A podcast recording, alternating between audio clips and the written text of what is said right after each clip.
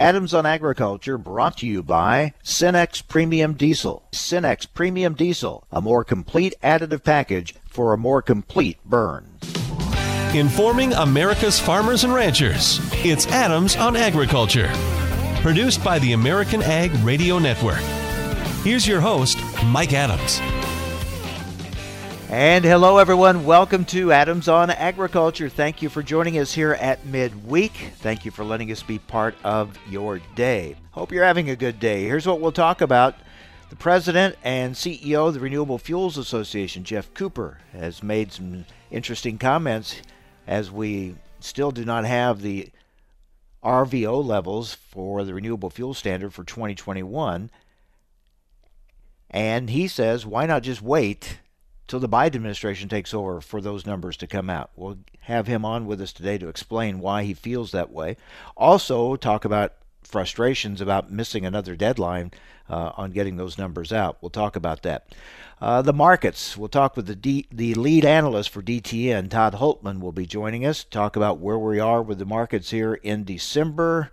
Um, kind of a little pullback here lately. Any cause for concerns? Just tell us uh, big rally's over or where do we go from here? We'll talk about that. And it's Christmas tree season, of course. We'll talk with the executive director of the National Christmas Tree Association a little bit later on in our program. So lots to cover today. Let's uh, start things off with Jerry Hagstrom with the Hagstrom Report. Jerry, good to talk with you again. And a lot of buzz, a lot of speculation about who will be Joe Biden's choice for Secretary of Agriculture. The two names we hear the most are Marcia Fudge and Heidi Heitkamp. Are you hearing others that have a real chance in this, or are those strongly the two front runners? Well, the the Biden transition team is very, very closed-mouthed, so we don't really hear anything out of the Biden operation. But I, but those are the two top names I hear. Uh, the third one that I hear is Russell Redding, the Pennsylvania Agriculture uh, secretary uh, if Biden wanted to do someone uh, less controversial than than uh, Fudge uh, or uh, or Heitkamp. Uh, I think in Fudge's case, uh, her advantage is that she's gotten a lot of endorsements from unions and minority groups and and uh, some members of Congress. Um, but her disadvantage is that she's uh, she's an African American woman from Cleveland, a city, and so while she has connections to agriculture, she doesn't really have any to farming, and she doesn't have any farming in her district. Uh, on the other hand, Heidi Heitkamp uh, has, uh, you know, she does have that rural background, uh, but she's been criticized for her for her connections to uh, to agribusiness the, she's considered the very conventional uh, candidate. Uh, now, what I'm hearing now, th- today and yesterday, is that uh, while publicly it looks like Fudge has the advantage, um, a lot of ag groups are weighing in w- quietly with the Biden operation, but they're not saying anything in public. Hmm. Do you think that choice sends a strong message about the direction USDA will go in a Biden administration? I think it's clear that the core of the Biden approach in agriculture is going to be conservation and addressing climate change, no matter who is the secretary. Uh, that's uh, and I take that from from the selection of Robert Bonnie to lead the review team. Uh, he is the author of this of this report uh, that included uh, setting up a carbon bank and using the CCC, the Commodity Credit Corporation, to pay farmers. Uh, so I think it's more not so much a question of of uh, the direction, but how the secretary would perform.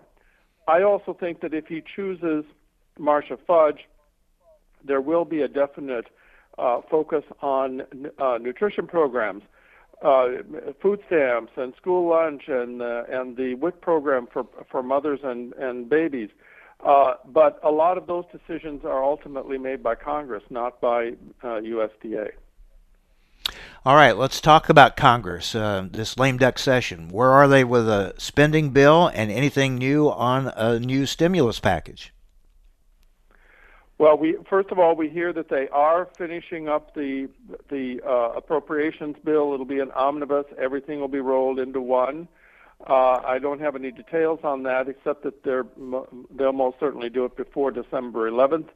Uh, and on on stimulus, yesterday we heard that uh, Nancy Pelosi has been talking to Steve Mnuchin, the Treasury Secretary, again, and there's this bipartisan group that has come up with a uh, with a plan that's about one billion dollars. Uh, I don't know how that will go, uh, but so far I have not heard anything about whether the 20 billion that they talk about for agriculture or an increase in the food stamp program would be uh, would be in there.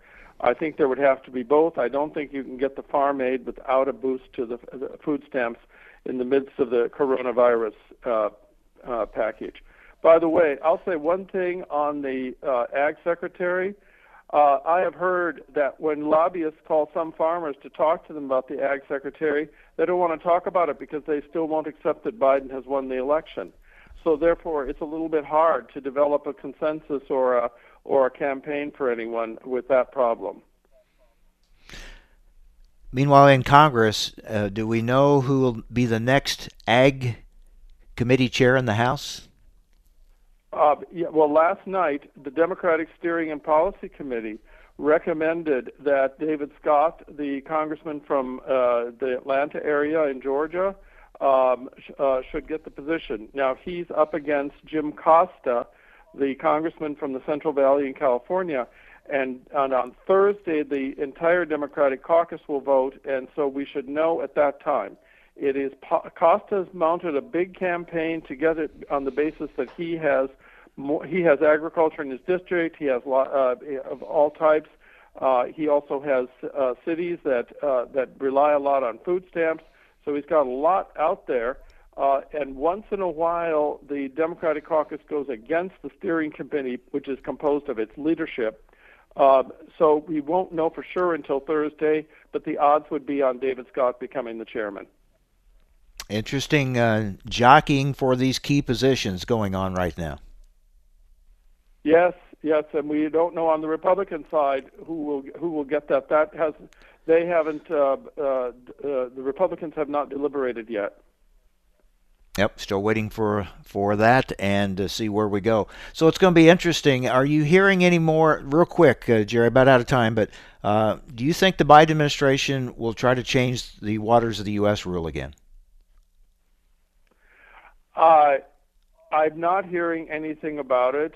Uh, they they they may try to change it, uh, but I would doubt that they would go back exactly to what was proposed uh, in the past.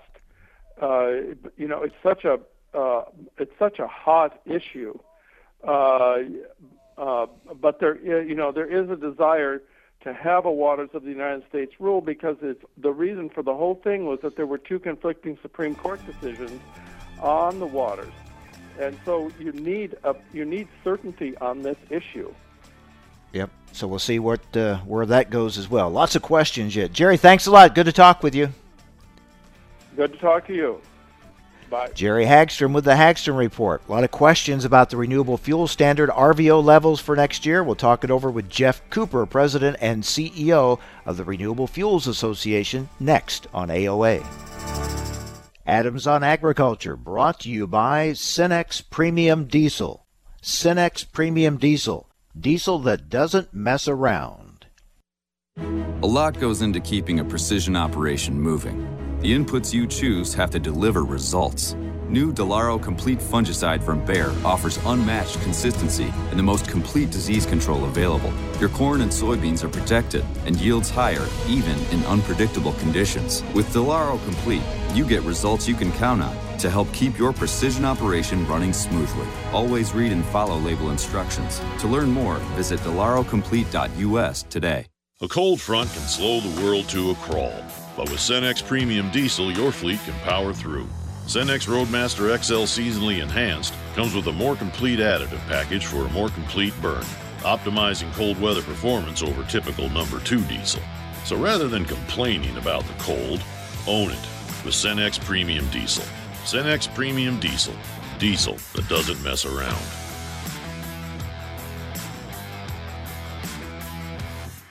Come experience the virtual DTN 2020 Ag Summit December 7th through 9th. Challenging times demand that you reevaluate your operations. The DTN Ag Summit will focus on ways you can build a more resilient business to farm strong. General sessions and in depth breakouts will connect you virtually with farmers and financial experts. Have some fun and network with top farmers around the world. The DTN Ag Summit, December 7th through 9th. Register at dtn.com forward slash ag summit. Adams on Agriculture. Conversations with policymakers, the movers and shakers in the ag industry, the pros and cons of issues important to you, cutting through the spin to get to the heart of a topic and giving you the information you need to know. Every weekday, Mike Adams brings you guests important to the ag industry. It's quite simply information farmers and ranchers need to know. Adams on Agriculture. What do Mick Jagger, Barbara Walters, and Star Jones all have in common? They've all suffered from something called heart valve disease. Heart valve disease affects 11 million Americans and, if left untreated, can lead to death. Unfortunately, less than one in four Americans have much knowledge of this disease that kills more than 25,000 people every year. The good news is that if heart valve disease is treated, patients can recover and live long, happy, and productive lives. But in order to treat heart valve disease, you need to know if you have it. If you or your loved ones are over the age of 65, have been treated with radiation to the chest, have been diagnosed with a heart murmur, or have a history of heart disease, it's time to listen to your heart. Ask your doctor today about screening for heart valve disease. A message brought to you by Heart Valve Voice US. For more information about the symptoms and treatment for valve disease, go to heartvalvevoice-us.org.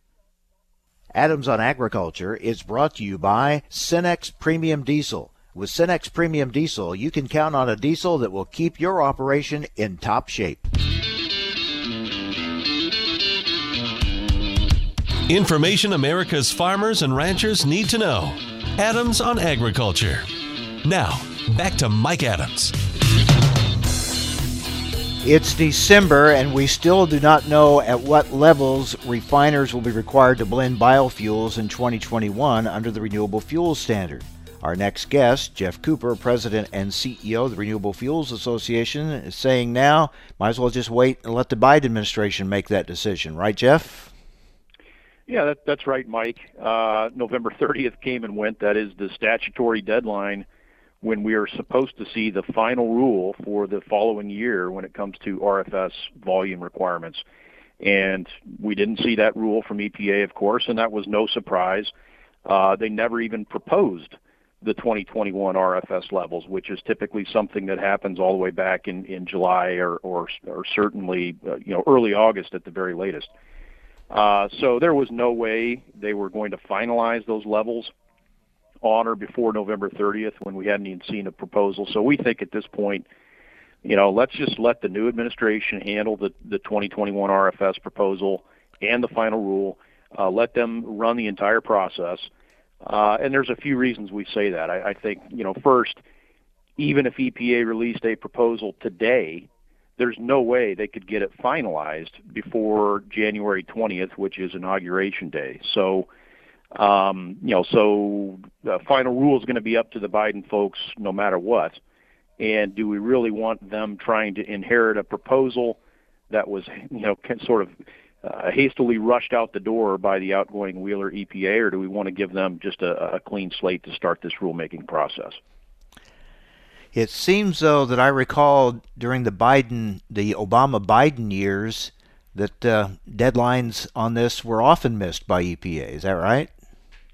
That, that is correct. They they really flubbed up a few of the uh, annual RVO rulemakings uh, back in the, the 2014-2015 timeframe.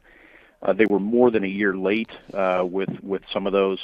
Uh, so we've been down this path before, and, and, and we we finally, you know, at the end of the Obama administration, got to a place where the Obama EPA understood that that you know we got to get these these uh, RVO rules out on time to give the regulated community and, and the entire supply chain the certainty they're looking for. So we're hopeful that the, the lessons learned uh, from the previous go round uh, on this, uh, you know, are, are top of mind for the incoming administration, and they are going to understand the importance of keeping on a timely schedule with getting these these RVO rules out.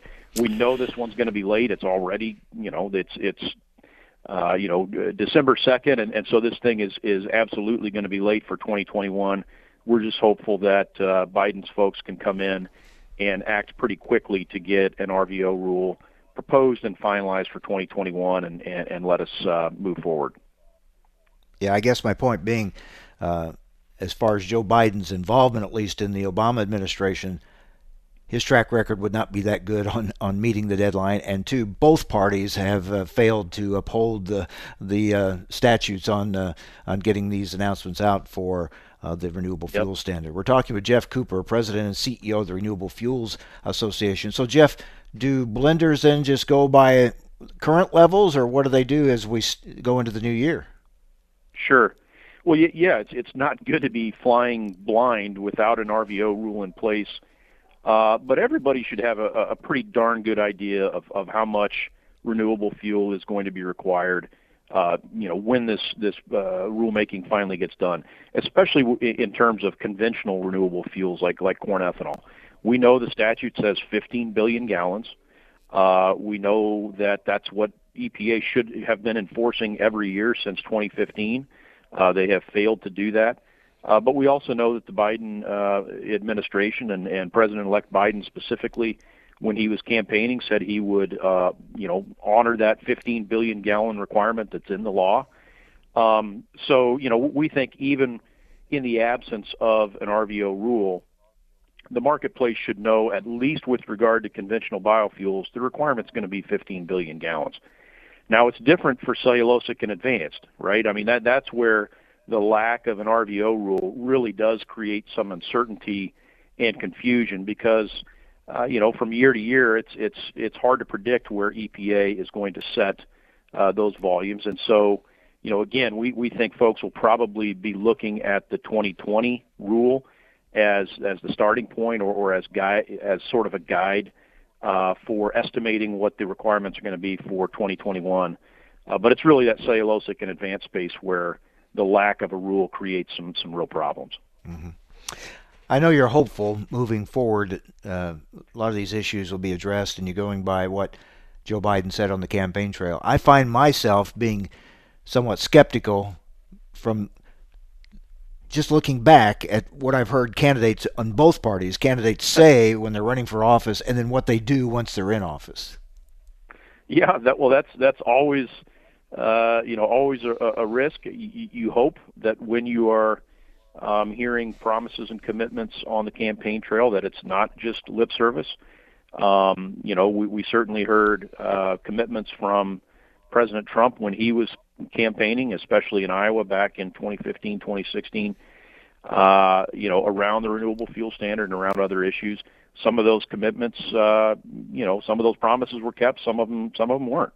Um, so that that's always going to be a risk, I think, when you uh, you know w- when you have an issue like the RFS that is uh, you know is is a highly politicized issue. Uh, unfortunately, you've got so many uh, industries and, and political interests that uh, have a stake in this program that it's it's uh, you know it's it's always subject uh, to uh, you know uh, promises being kept and, and not kept. That's for sure.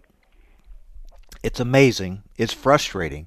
You have the law of the land, and you have court rulings uh, on the matter, and still uh, the rules aren't followed. I, I, I mean, it's just. Yeah. I think someday we'll, we'll look back at this, read it in history books, and say, "How did this happen?" you know.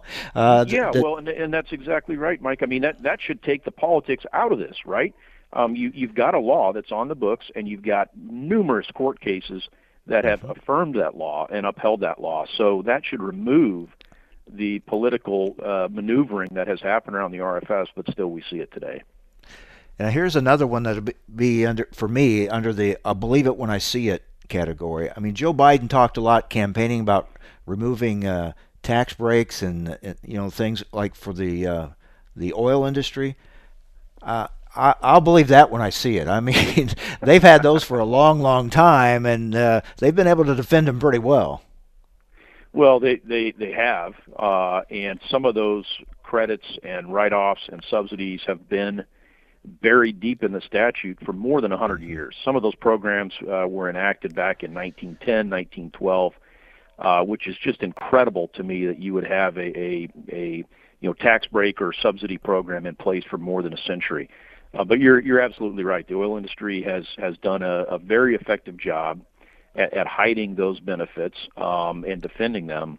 Uh, you know, we, again, we're optimistic. We're hopeful that uh, this this may be uh, the last gasp for some of those programs. Um, you know, certainly the Obama administration, when when uh, Mr. Biden was vice president, uh, went after some of these programs, did not succeed in, in getting rid of all of them. Uh, but we're hopeful that maybe a, another go round will will help level the playing field once and for all uh, for all of us competing in the energy sector. You know, it, we, we we catch so many arrows still today in the ethanol industry about ah well you guys are are subsidized. Well, we haven't had a blender's tax credit uh, or you know what you might consider a subsidy since 2011.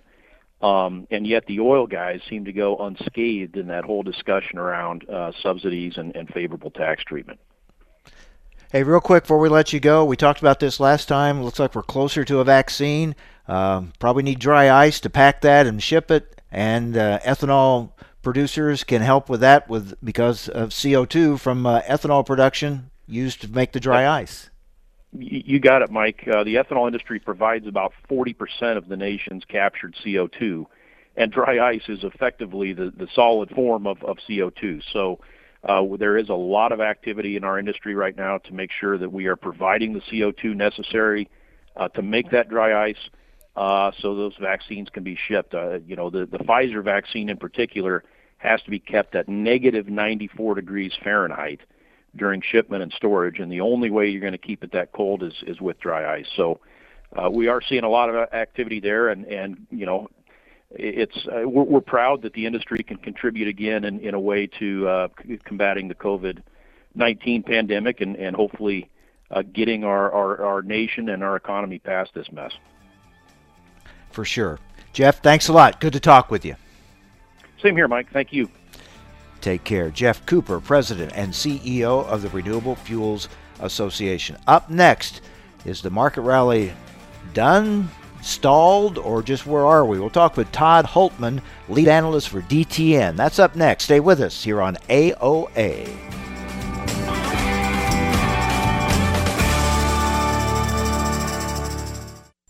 Cenex Premium Diesel comes with a more complete additive package for a more complete burn to optimize performance in all engines. Join us every Tuesday for Around the Table brought to you by CHS as we examine how the modern cooperative system solves today's biggest challenges. We'll be talking to CHS experts and farmers and ranchers just like you, and we'll learn how cooperatives apply innovation and technology to help co op owners get more value every day. So join us for Around the Table every Tuesday or visit cooperativeownership.com to learn more.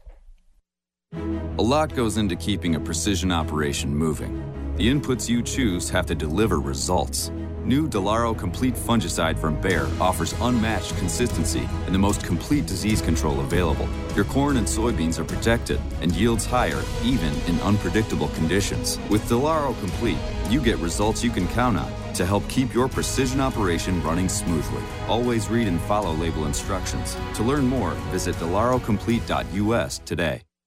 You're listening to Adams on Agriculture for the American Ag Network. I'm Kirsten Rahl. Grains are weaker overnight with row crops weaker while wheat contracts are firming up. Weakness in dally and soybeans was notable overnight as most contracts slipped to three month lows. Focus remains on Chinese buying and South American weather. On the Board of Trade, March soybeans trading 17 cents lower at 11.45 and a half cent. The November contract down 10 and three quarters at 10.25 and three quarters of a cent. March March corn down three and three quarters at 417. The May contract down four at 420.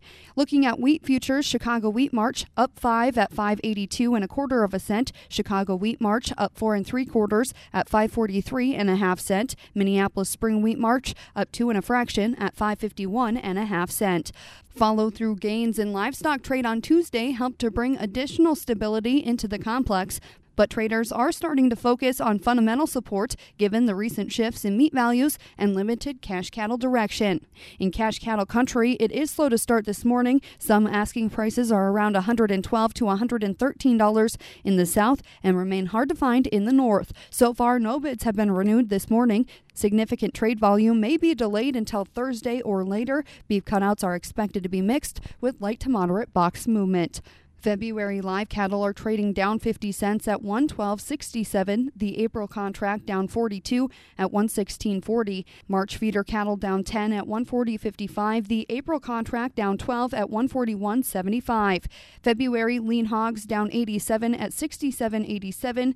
The April contract down 72 at 70.65. In the outside markets, the Dow is down 73 points. The Nasdaq Composite down 57. The S&P 500 down 7. You're listening to Adams on Agriculture for the American Ag Network. I'm Kirsten Rahl. You may not realize how important three letters can be. For a patient who needs type A, B, or O blood, these letters can mean life, but there simply aren't enough people giving blood. Every two seconds, someone in the U.S. needs it, but only about 3% of the population donates. Without more donors, hospitals may not have the blood needed to save lives. That's why the American Red Cross needs people to help restore the A's, B's, and O's that are depleting each day. When you make your appointment to donate blood at redcrossblood.org forward slash missing types, you can help give strength to kids, parents, and grandparents who face life and death challenges. From cancer patients to accident survivors, waiting for critical surgeries, your generosity can give someone more life. Don't wait until the letters A, B, and O are missing from hospital shelves. You are the missing type patients need. Visit redcrossblood.org forward slash missing types or call 1 800 Red Cross to make your donation appointment today. Adams on Agriculture brought to you by Cenex Premium Diesel. Cenex Premium Diesel, a more complete additive package for a more complete burn. Information America's farmers and ranchers need to know. Adams on Agriculture. Now back to Mike Adams. All right, let's talk markets with the lead analyst for DTN, Todd Hultman. Todd, good to talk with you again. Markets have pulled back here a little bit, uh, so is this just a lull? Is the rally, big rally over? Where are we at? Well, uh, that's a very good question, and, and what we're all trying to figure out, to be honest. Uh, there are uh, initially, I, I, initially I thought basically it was a response to rain in the forecast for central Brazil, and uh, that's understandable. And the rain chances are, are especially looking good for Mato Grosso, where we've had some real concerns about dry weather there, and soybean crops are starting to get into the flowering stage. So they need moisture, and it looks like they're going to get it in this forecast. So that's part of the story. The other part of the story uh, which I did not expect, is we're starting to see a weakening in China's domestic soybean price. And it, uh, it the last couple of days, it actually broke, broke below its 50-day moving average for the first time since May. So, as you know, it's been on a very strong run. Uh, in my book, it's been an indication that feed supplies have been short uh, in China. Their demand has been exceptionally strong this year. They've obviously surprised us and overwhelmed us with uh, unexpected levels of corn and soybean export business for the U.S. Uh, but it's possible that those demand needs are finally being met at the same time we're getting this wet forecast uh, for Brazil. So it is possible that uh, we are putting in a top at least uh, uh, for the next few months. Those two issues, China demand and South American weather, are the two big factors. Uh, is one bigger than the other, or they both have equal impact on the markets right now? Yeah, good question. I, would say I, have to lean toward China because, uh, boy, when their appetite perks up, it goes big, as we saw this fall. And uh, you know, Brazil really had a large soybean crop last year, uh, or I should say earlier in 2020, and China ate that up very quickly. We saw Brazil prices starting to hit new highs in July, which was probably the earliest indication we saw of how strong China's appetite uh, is for soybeans uh, this year. And uh, so I, I have to give the edge uh, to uh, China.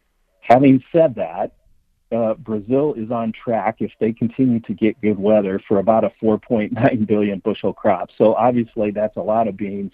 They're the number one producer in the world still, and uh, that that will at least uh, tone down the market concerns uh, for a few months after harvest, should that good weather continue. We're talking with Todd Hultman, who's lead analyst for DTN. So we talk a lot, mostly about soybeans. They're the headline right now. But what do you see with the corn market? You know, corn actually uh, it's transitioned. Soybeans used to be the leader, and now, as far as demand goes, uh, corn has been the more active interest uh, of late. And um, there, where we look at China's domestic price, uh, today corn was down, uh, I think, about a half a percent or so in China, but it's still very close to its high. So it hasn't seen the uh, backing down that uh, soybeans have in China, which uh, indicates to me that demand for corn from China still ought to be fairly strong. And the good news for the U.S. right now is we're basically the main supplier of corn in the world right now because Ukraine had a smaller crop and Brazil's corn supplies are basically tapped out until about July. So uh, we're sitting very good to do uh, more corn business. Uh, there's a lot of hope right now about the vaccine, of course, but that's going to take time. In the meantime, we're not seeing that big surge in driving, so that fuel demand is not as strong as we'd like, which impacts ethanol, which impacts corn price as well. Yes, correct. And uh, we're getting a new update of that right now as we speak. So I haven't seen the number yet, but I can tell you last week, gasoline demand was still down 12% from a year ago. And as long as that's the case, that's that's uh, the limiting factor uh, on our corn demand for ethanol. And that just uh, hasn't really changed. And given the state of uh, kind of high alert that we have for coronavirus infections right now. I don't expect that to change in the next few months. But as you say, it is much more encouraging to markets in general to hear about uh, the positive vaccine news and to know that they're on the way. What's going on with the wheat market? uh, wheat is uh, a little bit crazy, as it uh, often is. Mm-hmm overall, between corn, beans, and wheat, uh, wheat has the least bullish fundamental argument, but it is better than it typically is this time of year. And I say that because U.S. ending wheat supplies are estimated at their lowest level in six years. Uh, so we got some support from that. The other thing that happened this fall was dry weather concerns in Russia and here in the western U.S. So uh, that helped lift our wheat prices. As of late, they've been correcting back lower. They took a bit of a hit this week. Uh, and uh, I think that's not totally ex- unexpected because they had hit pretty good levels. We were near two-year highs in Kansas City and near five-year highs uh, in Chicago. Now the northern hemisphere is going dormant, so any bullish concerns we have about dry weather are going to have to be on hold for the next several months. And uh, in the meantime, we've got some speculators uh, net long in wheat, which uh, probably are going to get impatient with sitting there with a dormant crop. And uh, I think we're seeing some of their positions liquidate. So, for those that have been waiting to pull the trigger on some sales, uh, even looking into next year about new crop sales, uh, it sounds like between what the markets are doing now and what you've said about China and South America, we've now given uh, farmers kind of some pause here about thinking about holding out for even higher prices. I mean, it sounds like uh, unless weather just turns really bad in South America, or unless China goes on a major spree, we're going to kind of maybe we've seen our highs, or at least we're going to be kind of choppy here for a while. Yeah, that's that's what I'm starting to think now, and uh, I have been um, very concerned about the tightness of our soybean supply situation. And anytime supplies get this tight, and, and I should clarify that USDA has estimated ending stocks of 190 million bushels for soybeans. I think a lot of private analysts are thinking more in terms of uh, something closer to 100 million bushels, and I'm certainly in that camp as well because exports have been so strong to date. So anytime you get supplies that tight, there is a potential for an emotional market to develop, and that's uh, kind of what I was holding out the last 25% of production uh, for, wondering if we were going to see that type of uh, uh, kind of a bullish explosion in price. Uh, the way things are going right now, if, the weather continues to look good for South America, um, that that $12 mark might have been our best chance for a while. But boy, it's hard to give up anytime you have a, a situation that is legitimately as tight as this one is. In the case of corn, we're not as nearly as uh, extremely tight as we are in soybeans. We've seen a great improvement in the fundamental situation this year, but uh, boy, in, in corn, I just uh, I, I think these current price levels are very attractive, not only for getting rid of old crop, but also uh, making your first sale for 2021 always seems strange to say we're in a weather market in December, but that's really what we're in, right? yeah, and you know, uh, as South America in- continues to increase their production, and they've done it again this year, uh, they're becoming a bigger player, and and uh, we're we're looking at a two-season crop. So yeah, we have to kind of get used to that moving forward. So speaking of production, you still seeing a uh, significant jump in bean acres here in the U.S. next year?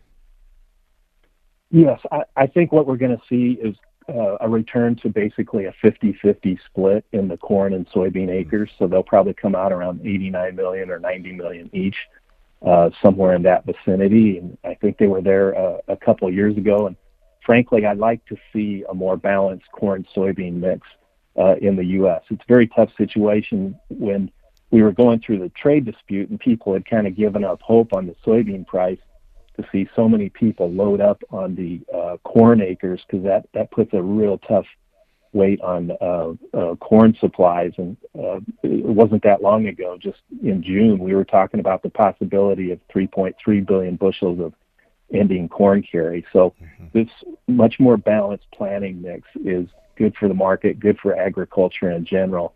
And uh, it's nice to see a return of profitability here for the soybeans.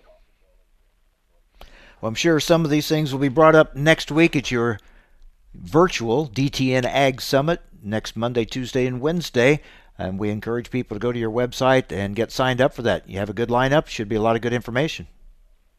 Well, thank you. We're looking forward to it. Of course, I'm, I'm going to miss talking in person to people as we uh, usually get to do, but this is the next best thing. And, and considering uh, the situation we're in, we're still glad we can do it.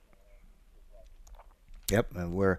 I think we're all getting a little um, Zoom fatigue, but uh, glad we have the technology that allows these events at least to go on, so you can uh, share that information. And again, it's the DTN Ag Summit, December seventh, eighth, and 9th, next Monday, Tuesday, and Wednesday. Go to the DTN website and get signed up for that. Todd, always good to talk with you. Thanks a lot. Thank you, Mike. My pleasure. Take care. DTN lead analyst Todd Hultman with his thoughts on the markets. Well, do you have your Christmas tree yet? Real or artificial? We're going to talk real Christmas trees uh, coming up next with the executive director of the National Christmas Tree Association. What kind of years have been for tree growers and uh, what's the supply situation? What are the favorites this Christmas? We'll talk about all that with Tim O'Connor, executive director of the National Christmas Tree Association, next on AOA.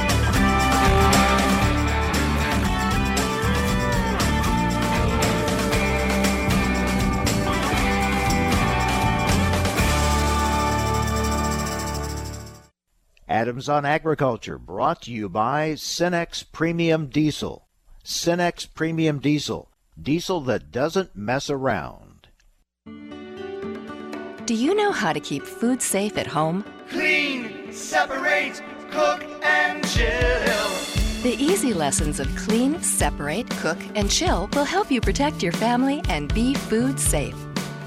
Let's talk about how to separate First, use different cutting boards for meat, poultry, seafood, and veggies.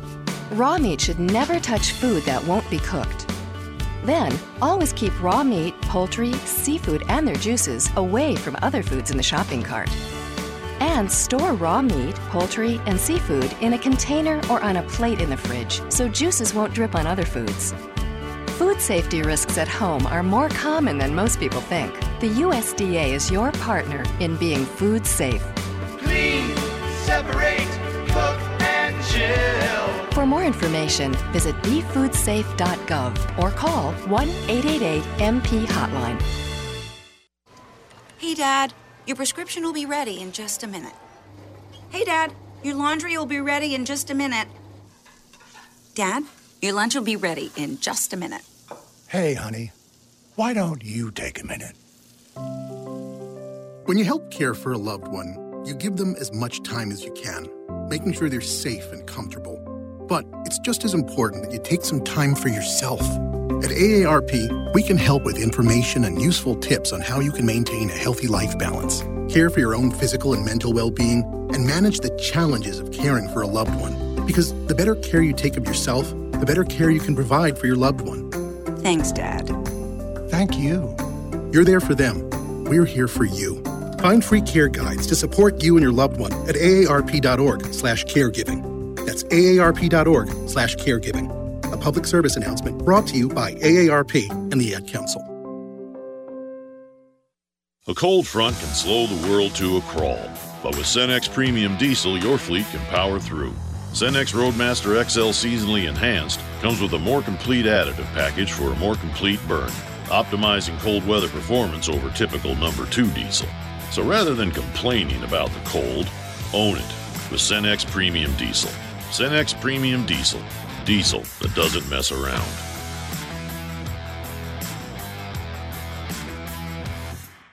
Come experience the virtual DTN 2020 Ag Summit December 7th through the 9th. Challenging times demand that you reevaluate your operations. The DTN Ag Summit will focus on ways you can build a more resilient business to farm strong. General sessions and in depth breakouts will connect you virtually with farmers and financial experts. Have some fun and network with top farmers from around the world. The DTN Ag Summit December 7th through the 9th. Register at dtn.com forward slash ag summit. A lot goes into keeping a precision operation moving. The inputs you choose have to deliver results. New Delaro Complete Fungicide from Bayer offers unmatched consistency and the most complete disease control available. Your corn and soybeans are protected and yields higher even in unpredictable conditions. With Delaro Complete, you get results you can count on to help keep your precision operation running smoothly. Always read and follow label instructions. To learn more, visit delarocomplete.us today. Adams on Agriculture prides itself on bringing top leaders in the ag industry right to your radio speakers. AOA wants to continue that conversation right to your fingertips. Follow AOA on Twitter at AOA underscore talk show and Mike Adams himself at the handle Mike Adams Ag. You will receive real time highlights of the show and keep up with which convention or industry meeting AOA is attending. That's AOA underscore talk show and Mike Adams Ag. We hope to see you online.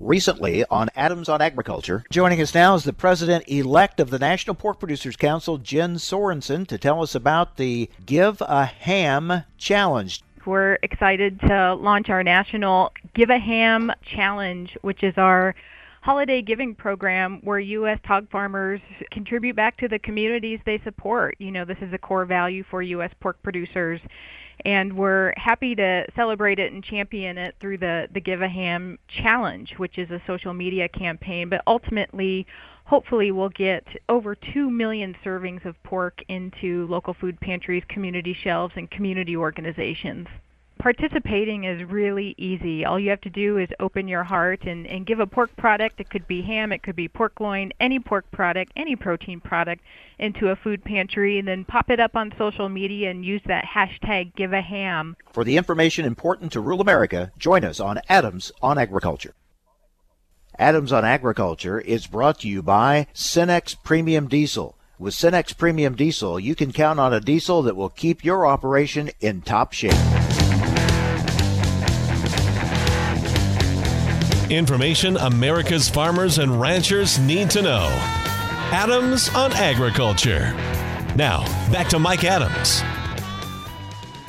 Tis the season. Let's talk Christmas trees with Tim O'Connor, Executive Director of the National Christmas Tree Association. Tim, good to talk with you again. We have a good supply of trees across the country this year. Well, good morning, Mike. And yes, we do. The industry is really geared up and is in uh, full stride of the season and excited about it. What is the trend? What are the numbers telling us as far as um, people buying real trees versus artificial?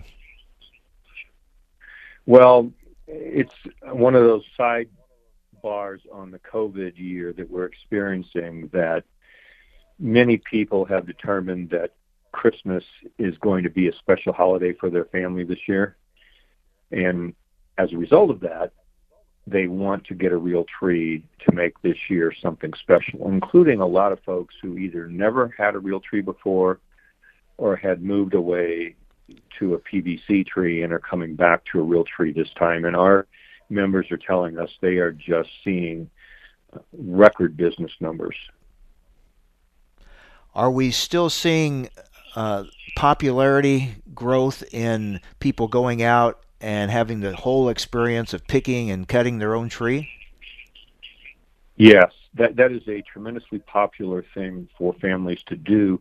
You know, it's it's subject to where you live. If there are tree farms nearby enough that you can make the trip to get your tree that way, there's certainly nothing wrong with going to the corner lot or you know a local retailer that sells the tree already pre-cut. But you know, families do prefer when they can that experience of going to the farm. Uh, and our our growers have really specialized, many of them, in that opportunity, and they you know, they build a, a big bundle of things around just the tree itself in terms of experiences and educational programs and other seasons that they can bring people to their farm and really extend their opportunity to have outreach and business opportunities with those consumers. What are the most popular types of trees this year? Well, you know, as always, it depends a little bit on um, where you live in the country because like much of agriculture, Christmas tree production has been specialized, you know, over the past several decades with the breeding of trees adapted to local growing conditions, soils, etc. That uh, the trees that are grown in one part of the country are not the same trees as grown in the other. So if you're in the Midwest, eastern part of the country, a Fraser fir is a very popular tree, but you'll also see other species. If you're in the west, uh, the noble and Nordmann firs are the most popular trees because, again, those are the, the varieties that have been developed for those particular climates. Is there also a big push on education as far as how to take care of the tree and what to do with it after Christmas? Well, we always do want people to know that because it's part of having a wonderful experience with a real Christmas tree. Uh, it's really important to handle a tree properly. Um, and so we do a lot of work uh, to educate consumers on that, the growers themselves, and, and the tree lots typically have good information available to their customers and you know try to make sure they know how to care for it and then one of the things that helps differentiate a real tree from a, a piece of plastic made in a factory in China is that it was grown on a farm. It's super environmental friendly, and when its life as a Christmas tree is done, it's fully recyclable as a product of nature. So it's not going in a landfill and sitting for a thousand years like PVC plastic will. It's being recycled in various ways, and we make sure that people understand that that's the proper thing to do with their trees. Look at what's going on in their community for ways that trees are recycled and participate in those. Uh, they're often mulched and used as landscape materials, but there are other things that can be done with trees, and it depends on where you live, what options are available to you. Are more people getting into tree farming, or are you losing producers? Where are you at on that? Well, like other segments of agriculture, Mike, there's been consolidation. Uh, you know, the the economies of scale are significant so that you know those who have the equipment and the, and the labor force have expanded their production. Typically, they have picked up acreage that's already planted in trees from growers who are retiring or phasing out to expand their operations. Where the growth really is in the industry is what we were discussing before the choose and cut segment, the growers who are mm-hmm. near enough to an urban area that they can bring consumers to their farm to, to pick out their own tree and have that farm experience. And that's that is the growth sector of the business, uh, and it is attracting more people every year.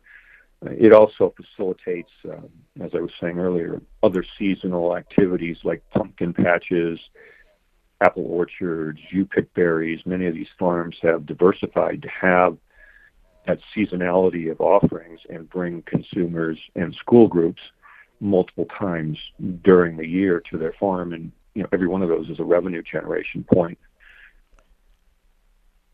what about parts of the country? Are you seeing more diversification in that, or is it still the production still concentrated in, in certain areas?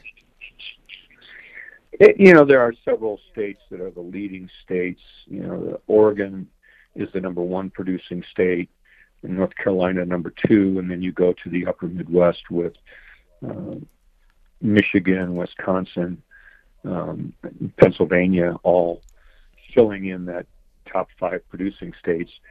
Uh, you know, the commonality is that trees perform pretty well on rolling to mountainous farmland, typically land that isn't as well suited for row crops, and that you know the the opportunity to grow trees is really kind of following what nature's doing. Mm-hmm. Well, Tim, it's always good to talk with you and uh, check in each year at this time to see where the industry's at. Sounds like a good uh, supply for those real trees out there. We hope everyone has a very safe Christmas season. Good to talk with you again. Thank you very much. Thank you, Mike. Good to talk with you. Tim O'Connor, Executive Director of the National Christmas Tree Association on AOA. Cenex Premium Diesel comes with a more complete additive package for a more complete burn to optimize performance in all engines. A lot goes into keeping a precision operation moving. The inputs you choose have to deliver results New Delaro Complete Fungicide from Bayer offers unmatched consistency and the most complete disease control available. Your corn and soybeans are protected and yields higher even in unpredictable conditions. With Delaro Complete, you get results you can count on to help keep your precision operation running smoothly. Always read and follow label instructions. To learn more, visit delarocomplete.us today.